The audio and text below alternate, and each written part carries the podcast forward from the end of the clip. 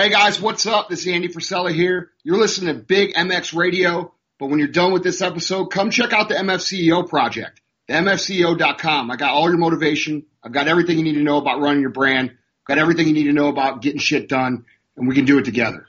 What's up, Brad? There's a friendly voice I know. Uh, how's it going there, Frank? Man, it's going pretty good, I guess. Been getting through it, but uh, doing good.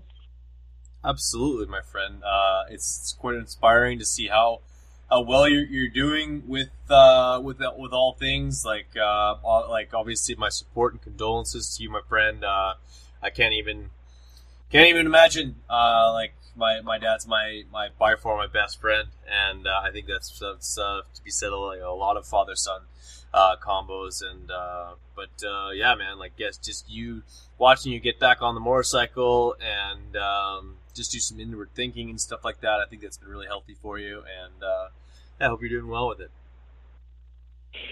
Yeah, I appreciate that. I really do. He was uh dad was a pretty rad guy. He was uh he was he was a great guy. He was a pilot, war veteran, uh you know. Yeah. And unfortunately he left before his time. So uh that was kind of tough, but yeah, we uh we're getting through it. He passed away on the 22nd and then um you know, about a week or so after all the services, my wife was like, "You need to get out of town, turn off the phones, go do what you love to do." So I hit the road and went to uh, Michigan and raced the Baja Brawl and didn't look at my awesome. phones for four days. It was great. That's awesome, man, and, and uh, that must have been uh, as hard as it was. Like obviously, like there's there's get there's there's trying to get away from stuff. There's no really getting away from stuff. It's all inside your head but just being able to go there and get that sort of like get the let out a little bit, focus on something else. Um, I, I, think that's really healthy for you, and uh, um, yeah, just good, to, good to see you get back to uh, like quote unquote normal life. You know what I mean? It's uh, it's important to do that, and um, but also as much as it's, it's good to to reflect and. Uh, uh, I think you've you've done uh, a fair bit of both, and uh, I'm glad that we were able to uh, like uh, give you some time to sort of uh, figure some stuff out. And I know, like literally, the day that he went into the hospital was the day that we were supposed to do our podcast, and um, yeah. it's it's pretty wild the way that that actually turned out the way that is. But um, yeah, I'm, I'm, I'm so sorry to hear about his passing, and but but yeah, I just I hope that uh, things are going well for you. Man. Yeah, they are. I appreciate that. I appreciate it very, very much so. So, uh, what's happening in Canada? Uh, there's a lot happening in Canada, um, as far as I'm concerned. Uh, uh, I'm not too. I just give you the Coles notes of it, but uh, Frank, I graduated high school at 17 years old. Uh, not a very mature 17 year old at that. Uh, so my uh, my dad's idea is that I take business uh, at Red River College, and um, I didn't really like that idea. Uh, I, I, wasn't really what I wanted to do. I didn't really think of anything that I could do with it um, once I'd be completed that program. So I didn't give it an honest effort, and uh, I ended up basically flunking out of that and going to uh, bricklaying school, which is what my dad teaches. Uh, his trade, and he wanted me to learn it and whatnot. And uh, after just over a decade of kind of struggling with not really being a huge fan of laying bricks for a living and, and, just all the ins and outs of what makes that a difficult occupation here, where it gets to minus 30 in the middle of uh, the, the winter, where it's a very seasonal Yeah, trade. the Arctic Circle. Yes, uh, we do live in the Arctic Circle, and we do li- live with the uh, we deal with the polar vortex every single winter, and uh, um, yeah, it's uh, it's just it, it's not adding up to me moving forward in life and, and buying a house and like uh, and all that all the things that I want to do. Uh, so uh, three weeks ago, I uh, started uh, business administration, the very same program that I was supposed to take as a 17 year old. Uh, it's a two year diploma program, and I'm learning about economics. I'm looking about accounting. I'm learning about uh, business mathematics and communication skills and everything else that's going to contribute to me to becoming uh, uh, an administrator of business, whatever that's going to look like in about two years' time. Dude, there, I'll tell you, my dad always said there you can you can be a uh, you can be a trash collector or you can be the next president of the United States. It doesn't matter what you can what you want to do. Just get educated. You don't have to use it, but you'll never have to apologize for having too much education. There you go. Yeah, yeah. No, I uh, So, that that was basically do it, was do what you want with it. Sorry. Yeah, so I mean, what I'm saying is, do what you want with it. Go get Yeah. a degree, and and if you want to use it, fine. If you don't want to use it and you want to go back in the business, that's fine too. The worst thing that comes out of it is you're more educated than you are now, and Absolutely. that ain't a I- bad deal. I totally agree, man. Uh, I'm, I'm excited about it. It's been uh, a big transition for me, obviously, because uh, I've done more writing and thinking and schoolwork in the last three weeks that I've done in the previous 13 years. So that's a big change for me. But uh, um, yeah, like uh, right after this podcast, uh, I'm going to break open my microeconomics textbook because I got a test tomorrow, and we're going to see if uh, like I, I've set some pretty high goals for myself for the program, man. Like uh, I wasn't really a, a high achieving high school kid whatsoever, but uh, I've learned a lot. I'm one of the older students, and uh, I, I want to be one of the tops in my class. So uh, that's that's sort of the goal that I've set up for myself, and uh, hopefully I'll be able to uh, to achieve it. Oh yeah, you'll do it. Yeah. You'll do it for sure. sir. Well, uh, Yes, that's great, man. I'm happy you decided to do that. I always love when hear when you guys decide to go back to school. I I got my degree, um, but I, um, you know, I mean, I back then it was a little bit different. I mean, I graduated from University of Georgia, but you know, it was, uh, you know, you could work your way through college. It wasn't that expensive back then. You know, um, combustible engines had just come about to the world, so it, wasn't very expensive to get around. I mean, it, it I think it cost me nine hundred and thirty-five dollars every quarter to go to the University of Georgia, and I Wow. and now that's a in-state. I couldn't even tell you what it's thirty, probably thirty grand a year. Who knows? In-state. I don't Yeah. even know. Oh, it's got to be. It's got to be. Um, but uh, but go dogs anyway. Um, but, uh, but yeah, like uh, I, it's I wanted to have you on the podcast because uh, like just the fact that you uh, went back to uh, Loretta's this year, I wanted to get that Oh, story yeah. out of the way. I think the last time we talked, you were on Husqvarna's, so you've switched colors. Yeah. Um, I just I think you you just have such a cool story in the fact that um, you're a successful guy who works hard, who plays hard, who's got such a passion for the sport, and uh, um, you just like I think like of all the people that I follow on social media, I think you probably do some of the coolest things, and uh, Yeah. and I- think that's uh, that's something to be said for. Uh, uh, for a guy from Marietta, uh, Georgia, who just sort of uh, uh, loves the sport and, and, and does so to the best of his ability, whatever that looks like. Yeah, well, no, that's cool. Well, sure, we can. Uh, a lot of stuff to catch up on then. So, yeah, you tell me whenever we need to go, we'll start. Absolutely, and I, I fully intend to uh, to maybe uh, cut down uh, Jason Assad a couple of times over the course of the next hour. But uh, yeah, like uh, if you're ready, I'm ready. We'll throw down my intro and uh, we'll be off to the races. Sound good? sound good. Hit it. All right. Welcome to the Big MX Radio Podcast, brought to you by Medterra CBD. You can go to medterracbd.com right now and save 15% off every single one of your purchases by entering Big MX Radio 15 upon checkout with your discount code. I'm your host, Brad Gephardt. I'm on all of these podcasts, but uh, a special guest with me on this evening's episode, or whenever you're listening to this particular episode, I guess it's not a live episode, is a great friend of mine. He's extended an invitation to me in the past to stay at his place for the Atlanta Supercross. We attended Tongue and Groove together, and we've exchanged many of conversations back and forth on both Instagram and Facebook over the years, just discussing the uh, the beautiful sport that is motocross. He is an extremely talented uh, racer in his own right, and does some of the coolest things uh, on a calendar year that uh, I honestly just stay up here in the uh, the polar vortex, and I'm just jealous about it because he's just so many cool things. He's such a great guy. He's also been on the podcast three different times, so if you've been a, a listener for a long time, you've heard his beautiful voice before. He's the factory himself. Frank, man, how's it going?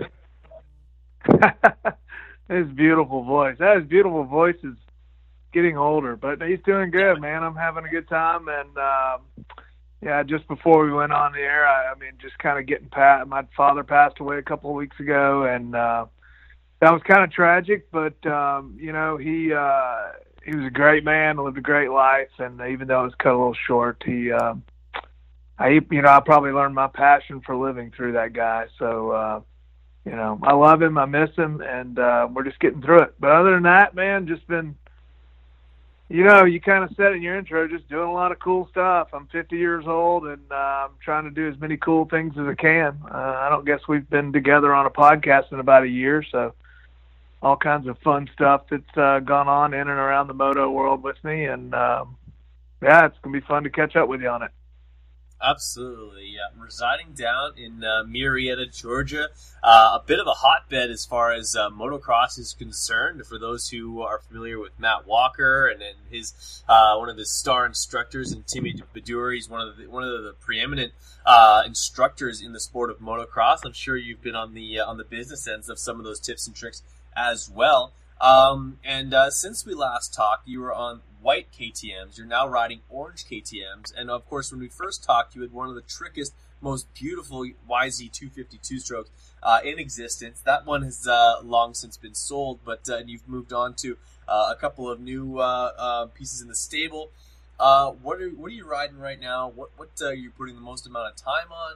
And like I said earlier, you do all kinds of stuff. So you sometimes you're doing hare hare scrambles and enduro stuff, style stuff most of the time you're on the motocross track, uh, qualifying for such uh, prestigious races as Loretta Lynn's. Um, but uh, yeah, what's in the stable right now? And uh, I also know you got some vintage bikes as well.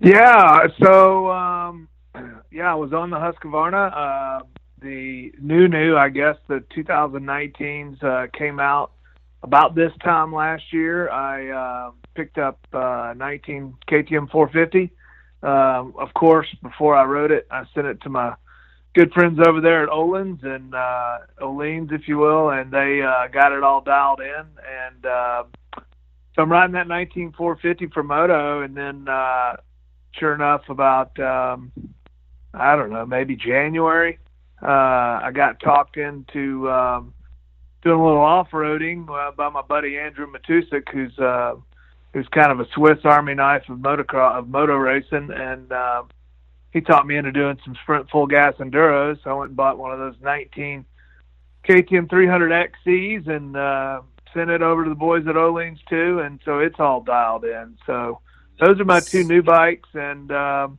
of course, you know I still have the uh, the beautiful original out of the crate 86 uh, CR 250, and I guess since you were here, I uh, found another original uh, uh, CR250, but it's a 94, um, the old uh, white and kind of pinkish one. And uh, yes, sir.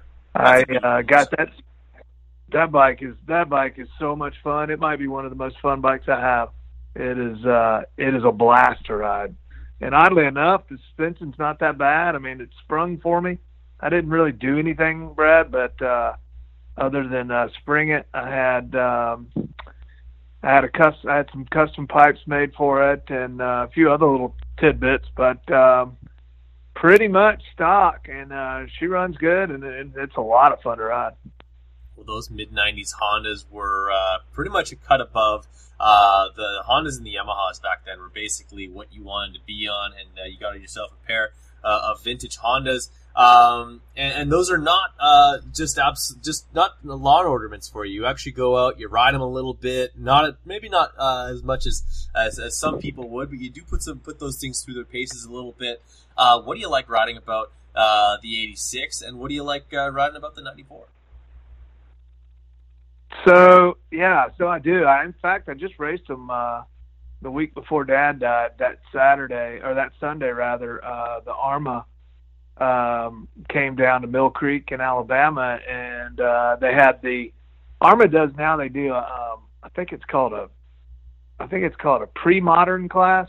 They yep. finally got with it, and, and they used to just do uh, in their post-vintage classes. They went to like Ultima classes, which were you had to have drum brakes. Um, but so back then, I was playing around with those, and the most modern bike you could have was like your 84 RM250.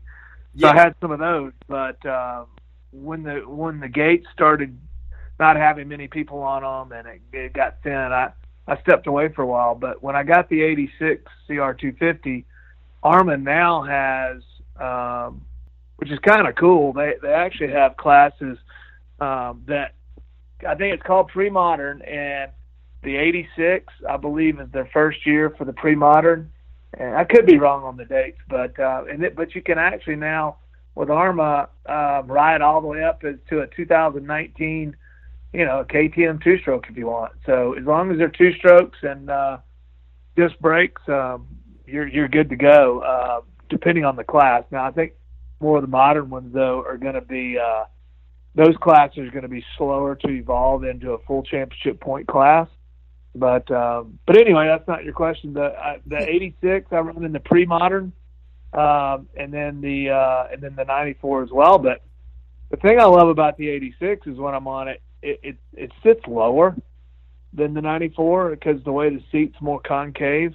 Right. Uh, and man, it it really turns. I mean, you can you can really turn that bike, and uh, it handles really good. I mean, that was the first year of the Showa cartridge forks. Um, uh, of course, the gold rims, so you look you look like a badass riding it. So um, with the rims, and anybody that knows Supercross, motocross knows that was the year, I guess, when they uh, changed the rules um, to where you kind of had to be able to race them. You had to buy them at the dealership. So uh, yeah, and that was actually really improved uh, production bikes. That the the to race them at the production level, like yeah, that stock bikes actually got a lot Yeah. better because of that. Yeah, well, I mean, the story was always told to me that uh, you know basically all the other manufacturers. And I'm sure the motocross historians will poke holes in my re- recollection of it, but basically the layman term is uh, the layman way I understood it is the other manufacturers just getting their butt wiped all over the place by by you know big red machine and You know they petitioned the AMA and said hey you know you've got uh it's not fair and so they said okay well we'll just make this rule I guess the homologation rule maybe or or uh whatever they called it at the time and and basically Honda just sat back and grinned and kind of was like okay and so they put all their cool stuff and uh, put it on the production bike in '86. And and what did you have? O'Mara and uh, Rick Johnson and all those guys and Bailey. They won everything. Yeah, So, no, uh, Bailey wins both championships that year on the 250. Uh, like, not only did they have the best riders, they had the best bikes. 80s was is uh, uh, it was Honda that it was everybody else. No doubt about it. And then you asked about the '94. I mean, the '94 is just. Um, I wanted, I wanted a bike that uh, I wanted one of those McGrath era bikes, and the '93, '94 was always the ones that he loved. And Right. you know, uh, I hear stories even when he was on the '95 and six. It was still the '95 and six plastics, but it was literally the '93 and '94 frame. Uh, is the way I hear the stories of it because he liked that one better. But I uh, I came across that bike. I've been looking forever, and I found it here in Georgia. And literally, the dude said, "Yeah, it's been in my barn, and it's my baby." And when I went over to his house, he lived on a farm, and he was selling stuff because his kid was going to be the next um, world champion barrel racer. And I kind of grinned because it sounded like exactly like every moto dad I'd ever met. So he was selling a lot of stuff to keep the, keep his daughter barrel racing, and I literally walked into the barn and behind some stacked hay, there this thing was, and I I just had to bite my lip, and uh, and he was, does it run? Oh yeah, we fired it right up, and uh, yeah, I got I paid very very little for it, and uh, it pretty much is exactly like it sits, except for the good folks at W. Um, laced me up uh, some black rims on it, and I wanted to put a 19 inch on the rear, so because I'm going to ride it more than the 86, and uh, man, other than that, I had a guy in uh, Italy, Claudio Vinicio, did a handmade cone pipe for it, which is just disgustingly sick, and uh, and it was off the specs of the RC Honda team at the time, uh, and so he, he made a pipe and silencer for it. That wasn't cheap, but it sure looks good, and um, it runs even better. So that's pretty much all I did with that one, and it's it's a blast, man. Yeah, what's up? Colton Barney of Patched MX. This is him. Patch the same place where I can get absolutely one of a kind, 100% custom butt patches in liquid fast turnaround time. What's going on, brother?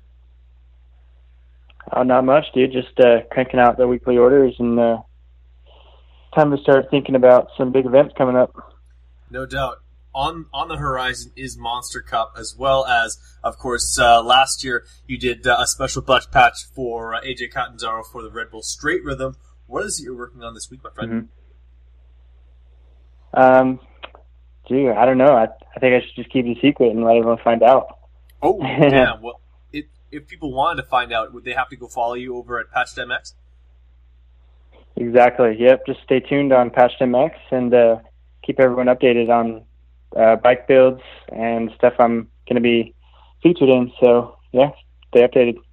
Fair enough. Well, this is this little uh, two minute conversation is going to be featured in my podcast with Factory Frank Mann uh, out of Georgia, and I think the two of uh, two of us need to maybe collab a little bit to get uh, some butt patches over to Frank, who uh, is a uh, an FXR brand ambassador. maybe we could like much like you're being very secretive as far as what you're working on. Maybe you and I need to team up on for a, a top secret effort to to really.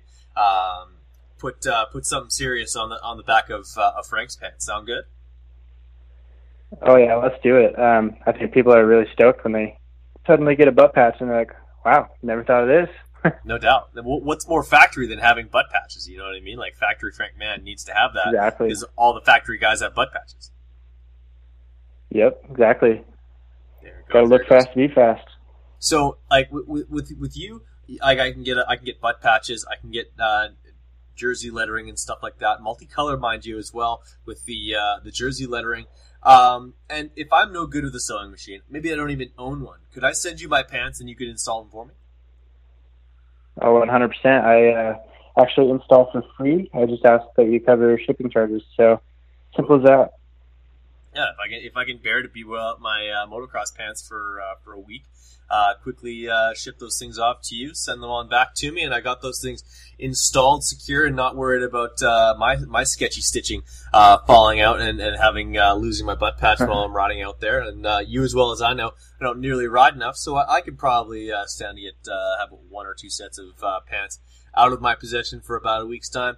Um, if people are not already following you on social media, Colton, where do they find you? Um, on Instagram, it is at PatchedMX, and then you can find me on Facebook as well, PatchedMX. So oh, that's that easy, guys. Go ahead, go find Colton. Uh, tell me how much you love his butt patches. Go get uh, something one of a kind for yourself. Colton, appreciate you always taking my call. Yep, thank you for having me on uh, weekly. It's been a big help, so I appreciate it. There we go. And if anyone wants to save 15% on butt patches, they can go to patchedmx.com and enter discount code BigMX15 upon checkout. Colton, we'll talk to you later. Cool. Sounds good. Thanks, man. Hey, Big MX listeners. Thanks for listening to this episode. Check out these commercials, support our sponsors. We'll be right back to the show. Thanks for listening. Hey, Big MX listeners. Let's talk a little bit about Sick Wicks candles. Sick Wicks is the small business that you may not have heard of so far, and that's why they're on the show right now. That's why we need to get you informed.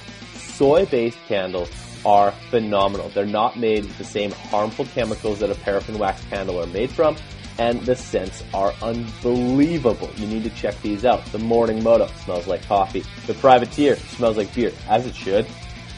All these awesome candles, you gotta check them out. They're motocross dedicated, and uh, they, they they burn nice and clean. They got that wood wick that sounds awesome. It, it pops and crackles just like a real fire. And uh, it's going to make your garage smell better. It's going to make your living room smell better. And if you take them into the bedroom, don't tell me about it, but enjoy it. You're going to love these candles, and you can find them at sickwicks.com. Head there right now. Enjoy them, and you're going to love them. Absolutely. Check them out.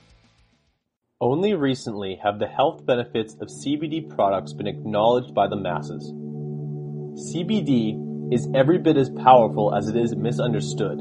In the past, we've known so little about a vital system that exists in every single one of us. Medterra CBD products promote wellness and overall improved health so that you can be your very best each day. A passionate and dedicated staff have developed an impressive lineup of CBD products which help as a sleep aid, an anti-inflammatory, and for pain relief. Why choose Medterra CBD? Medterra CBD products are of the highest quality. Purity tests are done extremely frequently, and their responsive and dedicated customer care team will guide you through your CBD journey. For more information or to browse Medterra CBD's products, please visit www.medterracbd.com. Medterra CBD, our CBD, your health. Since 1979, Maxima USA has changed lubrication. Industry leading products have equated to hundreds of championships wherever quality lubricants are needed. Maxima has built a reputation for great quality by earning lifelong customers one at a time. Customers who trust in the complete lineup of products from Maxima USA. From our flagship Castor 927 mixing oil to our famous SC1 and the full array of market leading products, Maxima has what you need on the track and in the garage. Maxima racing oils are proudly made in the USA. For more information, visit www.maximausa.com. Big MX listeners, Supercross season is coming, and that means the return of the collective experience. Nobody brings you closer. Nobody gives you an exclusive experience where you are part of a privateers racing program throughout the day. I'm talking pre race strategy, filming practice session, sessions, talking about the racetrack, meeting the riders, getting cool swag, getting to hang out with guys like Dave Drakes, getting to hang out with guys like me at the track. It's an awesome program, and the money goes right back to the privateers. You're actually supporting their racing program, and you get a really cool experience. Check it out. Google the collective experience. First thing that pops up, you can check out their intern program. You can check out all that fun stuff. You guys need to get on this program. Check it out. You can like Collective EX, I believe, on Instagram. Uh, the Collective XP is their uh, website, I believe. Check them out. The Collective Experience. Dave Drake's over there, great friend of mine, and he wants you guys to be part of this program. Check it out. Can't wait to see you there. The Collective Experience, a proud sponsor of the Big MX Radio podcast.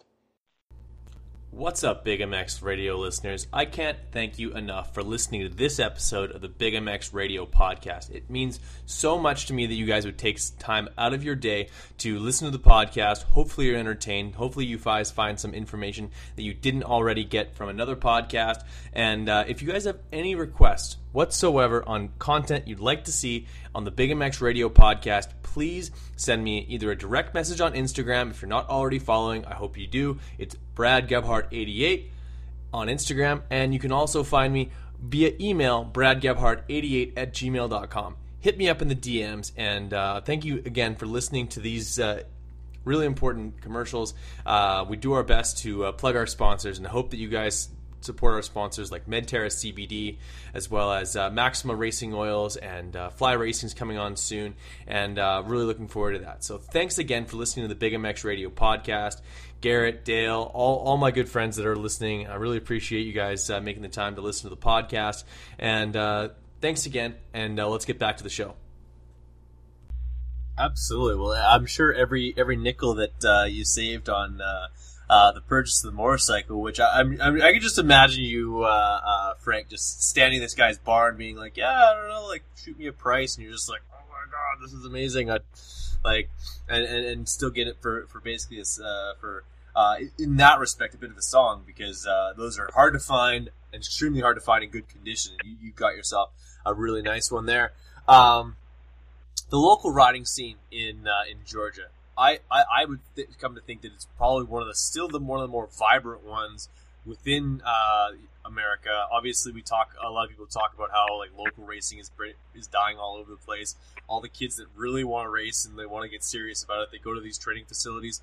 Um, what what do you see down there? What like obviously numbers might not be where they were at in the early mid two thousands, but uh, like who's showing up on a regular basis? How often do you go to the races uh, and, and, race like sort of a, uh, a regional series and stuff like that? And uh, and then uh, after that, I guess you could start to talk about uh, your road back to uh, Loretta Lynn's this last year because to to go there, you had to to go to some lo- local races to qualify.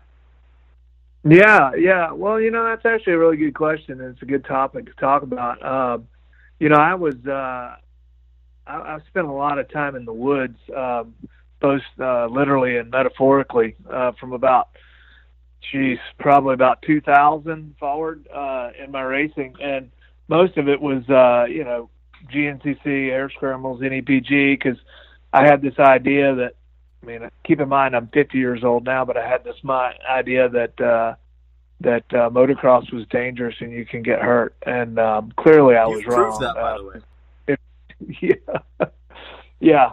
Um, so no, so um, so I didn't spend as much time back then as, as some of my buddies I ride with, Matt Shue and guys that were kind of legends around here, uh, Brandon Smith and Matt Shue and even Matt Walker and, and, and those era guys uh, in Georgia, where you had the divisions and stack gates just just on a weekend race. But um, I would say, you know, Georgia is really a, a a, kind of a keystone of motocross in that down in South Georgia you've got your um, your MTFs uh, and now you've got Matt Walker who who I got to say has probably built the most the most unbelievable training compound that that I've ever seen and uh, I've seen a few now. And um, you know he built this uh, Loretta Lynn's track right before Loretta's and uh, was having Loretta's camp and I went there on a Friday and uh, because you don't get a lot of practice time when you get to Loretta's,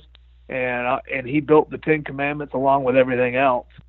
But just to get the flow in your mind and the routing of the track back in, and to and to be able to try different options in the commandments, inside, outside, you know, double double or you know two three three, um, whatever you wanted to do, I could I could do that there before I went. So, but not to get off subject, um, the the local scene it, it's it's good and it's coming back. Um, you've got the big series and the ultra series and the SAS and the Alabama has done a pretty good job. I mean, they're just right next door, so there's not as many tracks in Georgia as there once was, but um, Alabama's got some good solid tracks, and they're just an hour or two over the line. So, you know, I consider the Alabama kind of local racing for us. Um, there's some good tracks in uh, in South Carolina, and unfortunately, I think the Fast Farms just north of us in Monteagle, Tennessee. I understand just recently, I think they've got one more race, and then it's on the market. Um, so that's sad to see, but I do think that the sport is starting to grow again. And I tell you where I think it's growing a lot. It's really growing in the vet. A bunch of us old guys finally breaking out the bucks and buying small bikes and getting back into it. So I think that's super rad. I mean, you think, and to give you an example, about in 2011 and 12, uh, Davey Coombs and them were having a hard time filling a gate at Loretta's in the 45 and 50 class. Um, so, I mean, I had buddies back in, you know, around that time, 2011, 12, that would go through the area, you know, go through a regional qualifier, finish 25th, send in their money and get a get a spot on the gate at Loretta's. Whereas now, gosh, in 2017, for example, in 45 plus, I finished ninth at the Southeast Regional, which is the strongest regional uh, by power ranking in the country, and ninth place didn't get in um, as an alternate. So Wow. the the gates are full. Um, your your your local races uh, are the the vet classes are growing in size, and uh, I think it's great. I think it's great for the sport. I think it's great for the industry too, because yeah, I mean, let's face it, we were all kids before riding our dirt bikes, and, and when we're kids and college age students, we didn't have any money. Heck, kids don't have any money now, so you know, but so they don't have it to spend. But I think your vet guys, they're they're you know the 25 plus, 30, 40, and 50 plus, they have jobs. You know that they they want to go ahead and, and spend money, and they're buying product, they're buying new gear, um, and, and I think it's good for the sport. To be quite honest. I totally agree. It's the the guys who, like yourself, drooled over uh, 1994 uh, CR 250s, and uh, they've got uh, some extra cash in their pocket. They've got the uh, the want to still buy those bikes, or buy even buy a new bike. Like uh, literally, the KTM that I ride on a regular basis. was basically a joint effort with my dad because he wanted he was just drooling over the KTM 252 strokes at the time, and I was like, well, like let's let's, let's get one. We can share this thing. We can we can ride it together, and, and that's something that we've been able to do. And uh, yeah, I don't know I don't know if with, with uh, uh, without him that I would have been on a as as modern a, a 252 stroke as I currently am, and and I see tons of I think we are plus 40 class here in Manitoba. We had to split it uh, A's and B's like split up the 40 group. And I don't think that we even split up the 80 class right now, which is a big difference from when I was when I was a kid. They had we had three different, sure. basically like a seven to seven to 11, 13 to 16, and a uh, uh, a super mini class, which is like oh, I guess we rode both of those, but.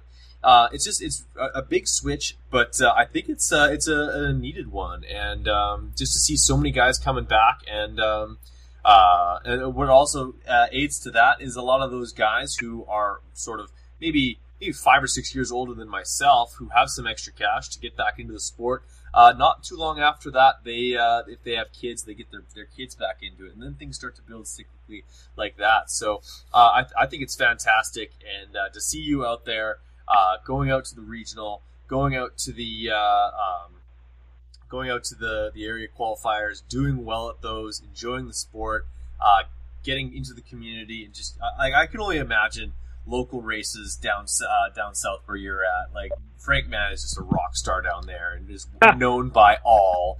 He's the factory. It's the 117 in your program, oh, number one in your hearts. I'm not just saying that because you're on the phone, my friend. Um, like.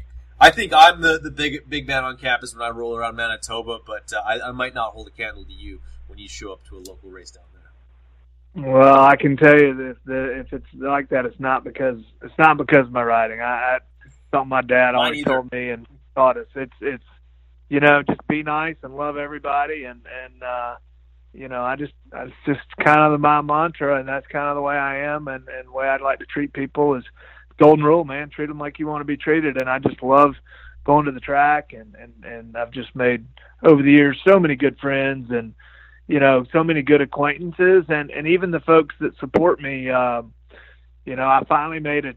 I, you know, I'm very loyal and, and, and been with the same people for a long time. I did, uh, interestingly enough, uh, as I say that, I made a change. Um, as you know, Timmy was, uh, riding with FXR and Andy White, who's, uh, I guess, the world brand manager. He lives up in Canada, actually, for FXR Andy uh, was telling Timmy, he's like, "Hey man, I need a guy. You know, this was last year at Loretta's. He said I need a guy that, um, you know, that knows some folks and whatever that could be a good brand ambassador for me, and that you know, I need a vet rider." And Timmy was like, "Well, I got the guy for you." And so he called me, and, and of course, I've been riding with TLD for years um, through my guys with the Desert Assassins, and I just, man, I didn't, I didn't want to change, but I got to thinking about it. And, and spent a few minutes. I talked to Andy a couple times and got to Great thinking guy. about it, looking at. He's an awesome guy, and and uh, and he didn't push me, and he just, he respected the fact that I wanted to, you know, stay loyal with the guys at TLD, and then but I kind of got thinking about it, and I finally told Wildlife I should. So you know what, I think I want to make a change. Let's do it, and so I did, and it was one of the best decisions I ever made. I mean, the relationship I've built with uh, Andy White and the folks up there at FXR, and not to mention their gear is is unbelievable. Uh, looks great, and the construction's even better. And I know it sounds like a commercial, and I don't mean it to sound that way, but it really is good, especially for a guy like me that's 50 and I don't have any butt left anymore because it just falls off when you get older. Yes, I mean, the pants stay up now. it's just, uh, it's just a, it's been a great deal. So, um, you know, changing the, and, and moving that brand was kind of cool for me. And, um, it was just different. It was sort of, you know, like if you keep doing the same thing over and over and over and over again, you know, sometimes things can become mundane or, or you get the same kind of results. And I know it sounds silly, but making one kind of change just in what I was wearing and, and the program I was on for my gear, it, it just freshened up my, my game and my, I was really looking forward to it too because I turned 50 in January so it opened up uh, new avenues and new classes for me to race. So, you know, that's kind of what was the springboard coming into uh, 2019 was the fact that I turned 50 in January, and uh, that that set the stage for all the other for all the successes, I guess. There you go. life as a 50 year old uh, motocross racer turns itself into uh, a brand ambassador. And uh, Andy, if you're listening, you probably couldn't have found a better one. Um, honestly, um, well spoken about the products you talk about. You know the features and benefits of all the products that make it superior to, to all of its uh, like the sort of the comparables and whatnot. And I, am I'm excited to hear that you're you're liking the FXR stuff, man. I saw that brand begin back in its earliest days, the early early 2000 um, with uh, Milt Reimer, who uh, is obviously he's a, a local rider. He uh, he's he's the business owner, great guy, entrepreneur. Started it basically in a uh, in his basement out in a, a town just a few snowmobile uh, stuff, wasn't it? Sorry, wasn't it snowmobile gear or something? Yeah, originally he's a, he's a snowmobile guy, but he's also a motocross guy, right?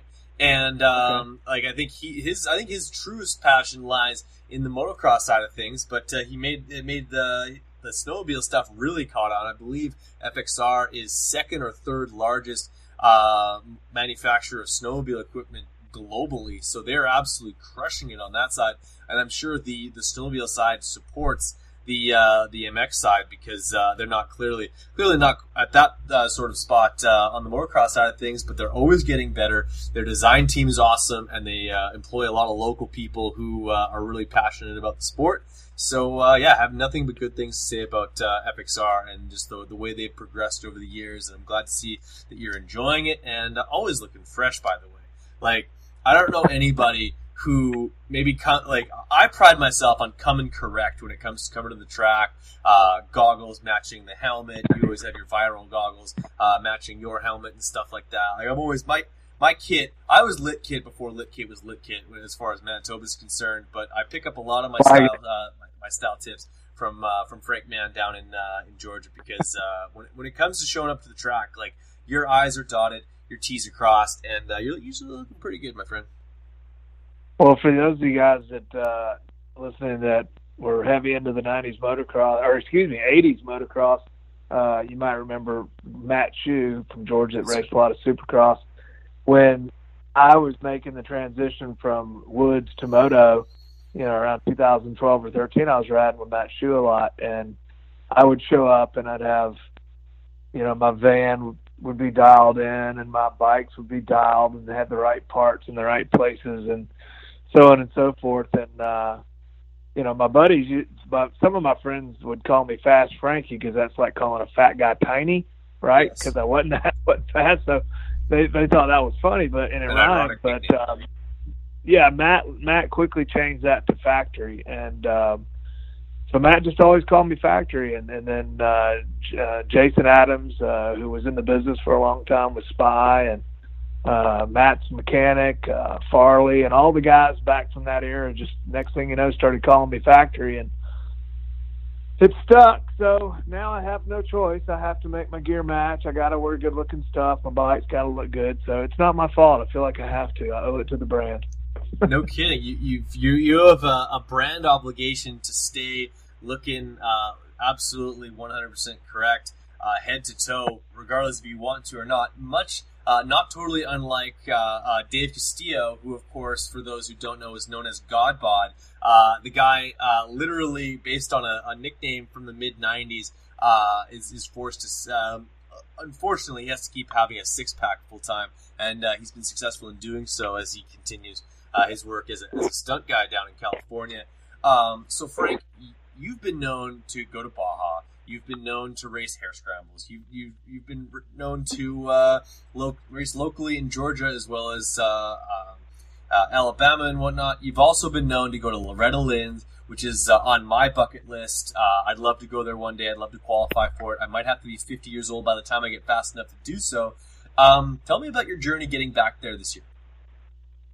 Yeah, sure. Well, listen, I've always said that if you were to if you were to take your your your age and your speed when it comes to motocross or off-road racing and you and, and you put on the vertical your age and on the horizontal your speed and you drew a line there and you put it on a graph your biggest success is going to come from where your speed and your age meet and that varies from everybody um, so like my speed was would be really bad if I was 30 but it ain't bad for when you're 50. I like You, you dig what I'm saying? So at some point, you just, I guess my point in saying is, if you love it, keep going, and and and at some point during your career, hopefully it happens more than once, but you'll have a you'll have a time where your success is going to be uh, accentuated because your your talent and your age meet at the at the perfect harmonious spot on your on your talent chart, and uh, that's where you'll find your most success. And then if you're fortunate enough to to uh, you know have the right attitude about it and, and go out there and and uh, do it for the fun of it, for the love of the sport, um, you can. So, I mean, that's kind of my take on it because listen, I I'm not getting any faster. My body's not producing any more testosterone, so all I can do is mountain bike and stay in shape the best I can and hope that prolongs my life. And in doing so, if I can keep riding my dirt bike and and making friends through the sport, that's what I want to do. But I'll tell you, the Loretta's thing it, it, this year kind of uh, it kind of coincided differently. So I what was interesting and and tragic at the same time is I told my wife when I turned 50, I'm like, listen, this is my year. I'm going to go in there. I'm going to qualify. Um, I'm not going to win Loretta's. I'm not going to be John Grew and Earl May and those guys. Those guys are legends. Barry Carsten, all of them. They're they're awesome, and I love just being on the gate with them. And they're my friends. But uh, Yeah.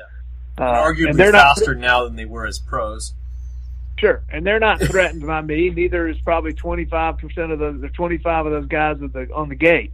But um, but I know where I fit, and and my goal is just to get there and have a good time and represent represent the people who helped me well. And uh, so anyway, I say all that to say this. So I don't know. I guess it was probably February, and uh, I get a phone call from Andrew Matusik, and Andrew Matusik calls me up and he says he goes, "Hey man, you want to come ride Steward Baylor's place? Steward Baylor, the GNCC and NEPG rider." Uh, I'm like, I go this weekend. I'm like, he said, "Yeah." I said, "Dude, I can't. I've got an area qualifier." And he goes, "Ah, man, all right." And I go, "Well, hey, how about let's do it next weekend? I can do it the next weekend." Andrew goes, "No, next week is not good. That's the first uh, round of the uh, sprint full gas enduro." And I said, "What is a Kenda sprint full gas enduro?" And he goes, seriously? I'm like, yeah, what is it? He goes, dude, it's uh, it's half moto and, and it's half uh, enduro, and you race against the clock and you do tests, and it's over two days. It's they got it. It's kind of like the ISDE and the six days. He said, but they do it now. It's a series. You'd love it. You ought to do it. And so that was like that. So that Sunday night, I called him back, and I'm like, hey, tell me more about this thing. And he's telling me about it. So I called uh, my dealer. I said, "Hey man, you guys got a 300 over there?" And the guy that got me my 450, he's like, "Yeah." I go, "Get it ready. I'll pick it up Tuesday." So I picked it up Tuesday. I go over and and uh, and, and I go over and break it in up at my buddy's house. Um, just about 20 minutes just to just to seat the bike. And um, so I show up and uh, I go to GTR, which is the round one, and it's it's cold, and not like Canada cold, but it's the South cold. And anyway, I didn't really know what's going on, and so um, I go up there, I sign up. I, I said, she goes, I go, well, hey, I'll I'll run the series, so can I just get a permanent number? And uh, uh, Jason Hooper's wife was working, the, uh, who ro- owns the series. His wife was there, and she's like, yeah, sure. What number uh, you want? And I said, oh, well, of course, I'll take 117. She goes, no, it doesn't work like that. She goes, you have to pick because you're you're 50 plus. You got to pick between 550 and 599. Anyway, make the story shorter, I said, just give me 550. Well, little did I know that when you stage on a full gas enduro, they stage the very first test by number. So that meant all year long, I got to go first. So good call on my part. Yeah, Didn't even bad. know it. You could have been five ninety nine. That's right. that would have been bad. So anyway, so it's this this one's got a motocross track. It's the GTR motocross part. So you kind of do a little grass track, and then you'd run pretty much the full motocross track as the first test. Well, Mike Crane, and if anybody's listening, they can go Google Mike Crane and Georgia and motocross, and they'll see he's in the vault. He ran some uh, outdoors back in the '80s, and uh, he was a, a legend down here in Georgia. But he's healing up from a wrist injury because he still races and he's still ridiculous fast. So he's out there hanging out with me. So we go to the gate and it's cold. I give him my my jacket that FXR had hooked me up with, nice little plug there. And uh, I take off in the first test. Well, I, before I go, the guy in front of me in the class, I, I saw him and he really looked like an enduro guy. And I kind of, I was like, dude, I'm, I'm going to shred this track over here. So I bumped him. I'm like, hey man, I said, if I catch you on the track, I said, I kind of ride a lot of moto. I said, do me a favor. Uh, this guy had the blinkers and stuff, he didn't look like he was going to be jumping. So I said, do me a favor, just hold your line. He goes, oh yeah, no, I get it. I, he goes, no, I don't do any jumping. He said, but I, I know what the good lines are. I'll get out of the way and let you have them. I go, no, no, no, no, no, no. I don't want you getting out of the way. I want you to stay wherever you are. So he was like, all right, cool. Well, we take off on our clock, and I end up catching the guy before the track. Anyway, I come back in, and and uh, and I had passed all the way up through the class that was in front of us. And uh, when I got done, Mike Crane was there, and I go, "How'd I do?" And it's only like a seven, eight minute test. He goes, "They're going to be mad at you," and I go, "Why?" And he goes, "Because you won by a minute." And I'm like, "I did," and it was the motocross thing. Of course, now keep in mind this was the one of this was the first round. It had you know big it had big doubles and rhythm sections and stuff that it didn't have anywhere else the rest of the year. So it really helped out a motocross guy. So anyway, I went 12 for 12 that weekend, and and I was hooked. And so got to spend some time hanging out with Kailub Russell, and and who I kind of knew him from back when he was a little kid when I was racing in the woods. But I ended up racing this whole series. Well, here's the thing where it ties for Loretta Lynn's. Matusik's winning his too. Well, I've known him for years, and we've been friends, and so we decided, well, we'll just go to all these full gas sprint enduros, and they don't, and, and it worked out great because they didn't overlap with any of my local races or any of the area regional qualifiers. So I'm like, man, this is perfect. So anyway, I go on through the season, and I, I ended up winning the championship, the AMA championship for the um, 50 plus B class in the in the full gas enduro. So stoked on that. So check the box i'm doing something cool. Like I told my wife, I want to do some cool stuff when I turn 50. But in the meantime, Andrew's like, dude, this is great cross training for Loretta's because it's sprinting. You're getting your sprint speed up. You're riding rough, beat out crap, roots, rocks, ruts, ruts, mud, whatever. And he's right. So anyway, I go to the area qualifiers and I finish second. And um, and make it uh, uh and I decide I was going to do two I was actually going to do two uh regionals uh, me and my dog Emma we take my sprinter van and my camper and drive all the way up to uh, the heck did we go we were going to go to um uh, it's up there in Indiana drove all the way up there and uh my brain's not working right now but anyway I get up there and it's late at night and and I go to park and it had been raining I slide in sideways. My van's all crooked. I'm on a slope. I can't sleep. They can't pull me out till the morning. I get up the next morning. It was at the bomber track. Something. uh What's the track up there? Anyway, it doesn't matter. So I get up the next morning. I'm like, man, I'm out. I'm going home. So I load up. I'm like, I'm just if I'm going to Loretta's, I'm getting into the southeast. And uh, so I just bagged it. It was mud. I got them to tow me out with one of these monster truck tractors and it was just a it was a mess but i drove back home the next day and and i ended up just left myself in the southeast and so i was fortunate enough to go down there and uh certainly wasn't going to win the southeast but i rode good enough to qualify and uh got into loretta's and dude it was uh it was an unbelievable experience from top to bottom and um golly it was uh it was awesome oh and i did podium the gate draw. I pulled third gate pick. It was sweet. There you go. Gru, Gru, and Carsten and Earl and all those guys were pulling like 35 to 42, and I'm like, listen. I reached in there, grabbed that number three trip. I've got it framed down in my down in the man cave as we speak. That was my go. best performance at the national, right there. Is, is the chip pull.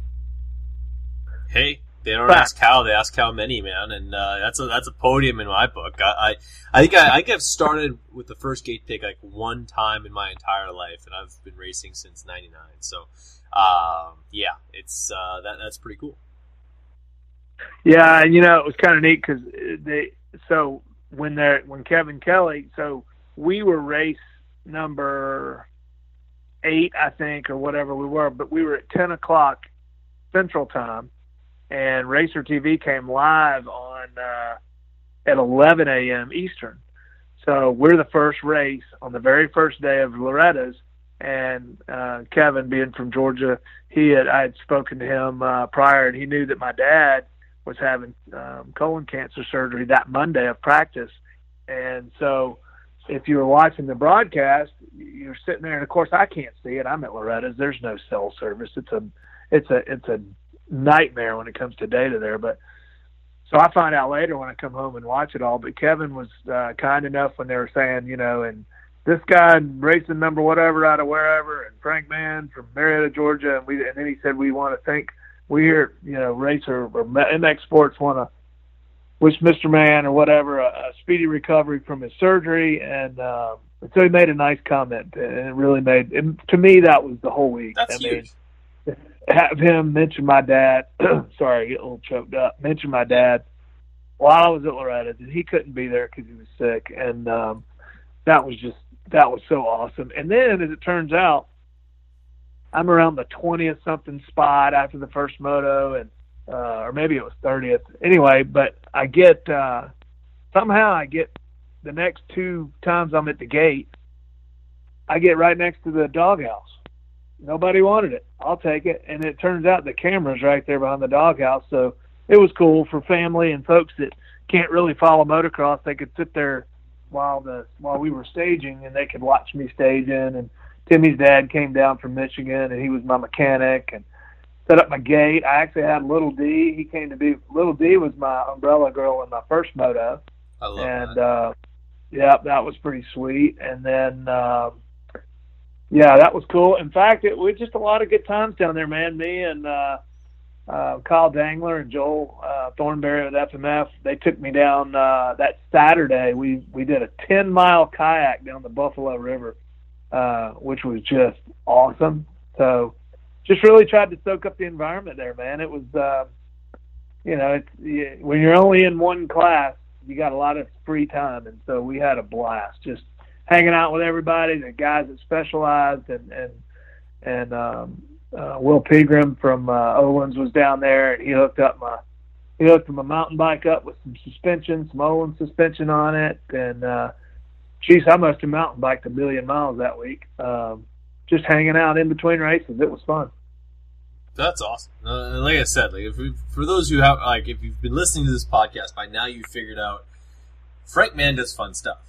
Frank Mann just like that's, that's why I had you on the podcast, just to like shed light on uh, like what you can enjoy when you bring the sport of motocross in and you just just embrace it. And uh, I think you do exactly that. You probably do it better than uh, probably better than anybody else that uh, that, that, I'm, that I'm all that close to. Like um, you, you, go to some cool races. You've got cool bikes. You've uh, you're you're great with your sponsors. Everybody that's ever supported you, I imagine, uh, like it's just it's a no brainer to re up with you year after year uh, when it comes to uh, the the levels of support that you've gotten in the past. And uh, um, if you want an example of someone who's doing it right, somebody who's uh, just enjoying the sport and uh, and loving it, knowing about it, and um, it, it's Frank Mann. So that, that's yet another reason why we needed to have you back on, my friend. This has been an awesome time to just chit chat back and forth.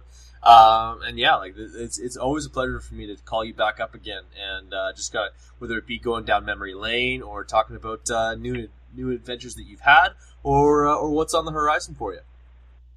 Yeah, no, I appreciate it. It was always fun. I it was I hate it again. I couldn't get with you a couple weeks ago, but um, yeah, man, it's always fun. I hope you get back down here again. Uh, I was uh, I'm jealous of your weather right now. Uh, over Labor Day weekend, I went up and did the Baja Brawl and Sir, uh, that?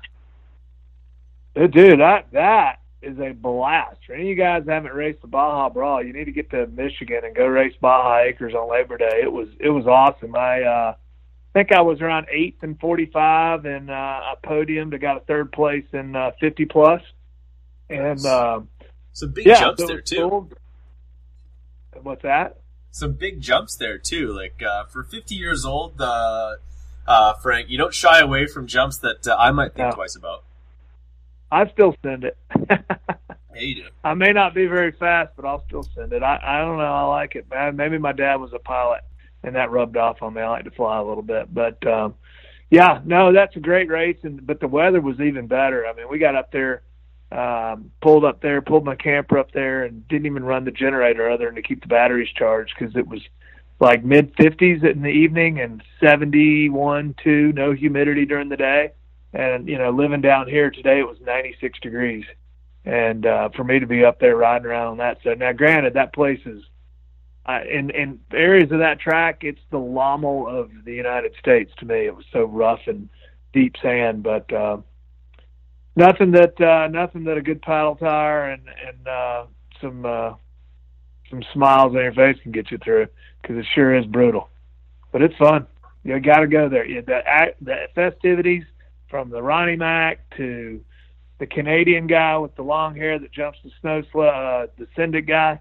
He was Yep. up there. They did trick jet skis. Yeah, that's him. They had the trick ski, jet ski guys. I mean, just just all kinds of fun. Pit bike races, and I had my I had my crew with me. So I was up there. I had Timmy with me, Timmy Bedore, and Caleb Carter, the Joe Dirt, who Yes. has become famous for his LaRocco's leap step over. I was about to Um, say, for those who don't know, and if if you if you have Instagram, you've seen it. Joe Dirt uh, going over the bars. Uh, was that press day or was that uh, amateur day? That was press day. It was either press. That yeah, no, that was the actual. No, That was the Friday. That was that was the Friday. I think. Yeah, That was I'm pretty wild. sure it was either Friday or it was qualifying. It might have been. I think it was qualifying. I think it was Saturday of qualifying. And, and, of course, that's actually to, to your knowledge, that's not the scariest moment that uh, that Caleb's had in his uh, young motocross career. I don't think he's scratching the surface at 21 years old yet, and uh, he's had some pretty he's had some doozies over the years. That kid, he's got he's a cat with nine lives. But yeah, if you guys uh, that are listening haven't seen it, um, go check out Caleb Carter uh, on Instagram and uh, see the kid is unbelievable. He's he's uh, his hair is his hair is as unbelievable as his riding tail. That's for sure. But um, yeah, we had a great time up there, man. And um, like I said, I, it's been fun getting on the phone with you again and uh, and catching up, um, catching up on our world of moto. Fair enough. Well, before I let you go, I've got two questions for you. You'll answer them in succession, my friend. First of all, what is it you have on the horizon? Uh, what are you looking forward to uh, as uh, things start to sort of um, wrap up for, uh, I guess, for our fall fall time? Uh, you'll probably you'll, you're basically able to ride ride and race around the calendar. What's on the horizon for you? Where do you plan on getting some throttle therapy next? And of course, the 2020 uh, FXR gear is out. What are you uh, licking your chops at and, and hoping to uh, to get uh, in your possession uh, in the next little while here? Because, uh, like I said, factory guy has to look fresh. Yeah, oh yeah. No, the, the, the Andy, the, the gear's already on its way. The, I love the new Revo and the Helium, so uh, it stuff's just sick. Um, so it's Andy showed me the catalog when we were at Loretta's, and he said, unfortunately, so at Loretta's, none of us had, even Mike Brown, we all had the, um, we all had the, the existing 2019 because the 2020 stuff didn't drop till 10 days after Loretta's. Yeah, So, at, uh, But yeah, uh, yeah, that's right. I think, and then we got. Uh, so I've got some sets already coming, and uh, as far as racing's coming up, I've got um, probably the uh, Suzuki All Stars or something coming up at uh, Muddy Creek. I think that's October, first weekend of October.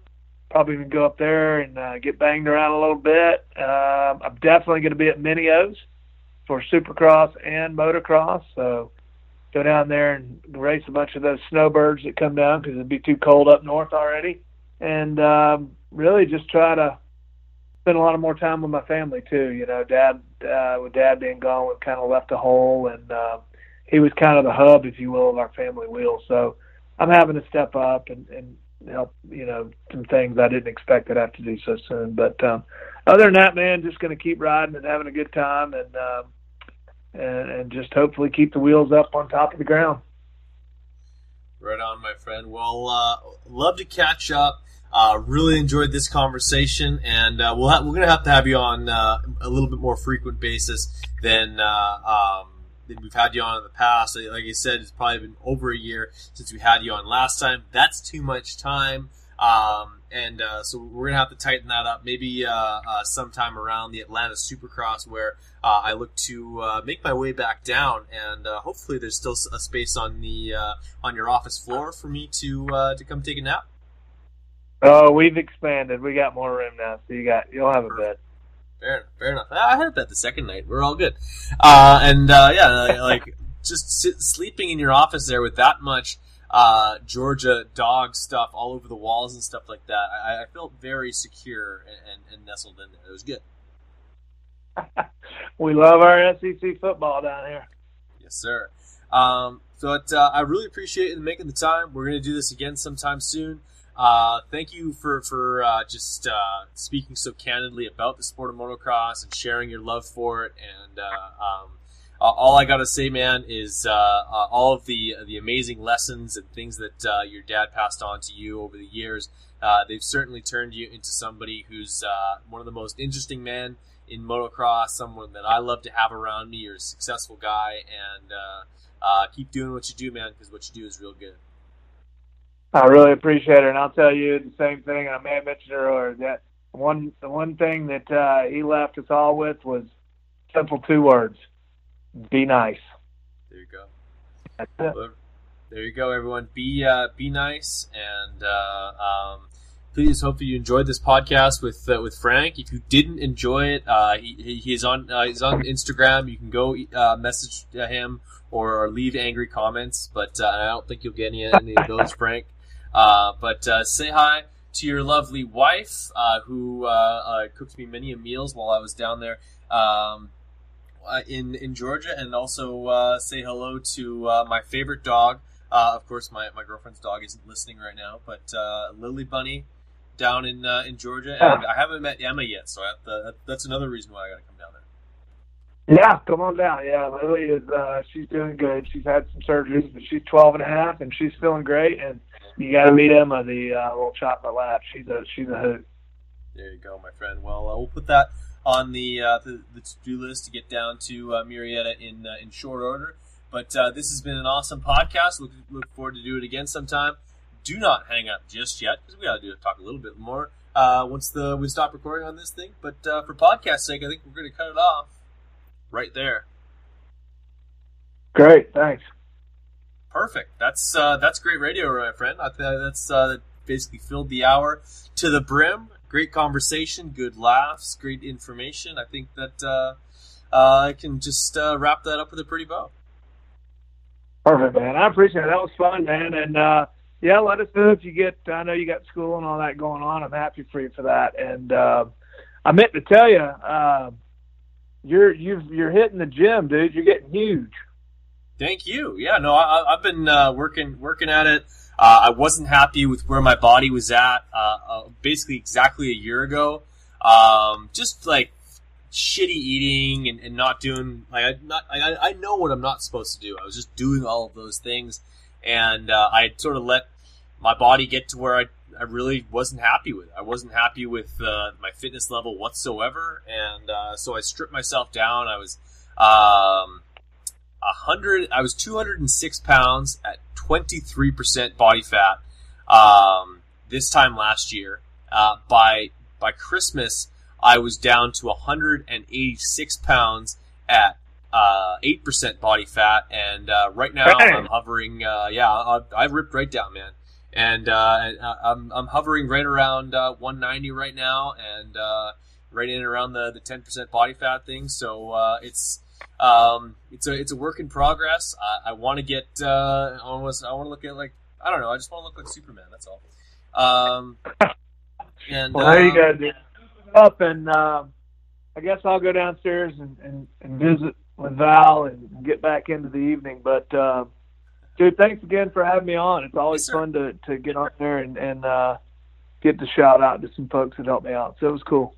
Excellent, absolutely. And you're the kind of person that uh, like you just got such a great story. You speak so well, and uh, I hope that uh, people hit you up and uh, and continue following along with your your, your journey because it's a great one. And uh, yeah, let's, let's, keep in touch, my friend. Uh, I'm sure I'll have lots of questions for you, especially as my, my courses move over to the the sales and marketing side of things because I have a sneaking suspicion you're pretty damn good at that stuff. Anything I can ever do to help you, just call me. All right, cool, man. Well, uh, I appreciate the time. You have yourself a great rest of your night. See you, buddy. Bye bye. Thanks, Rick.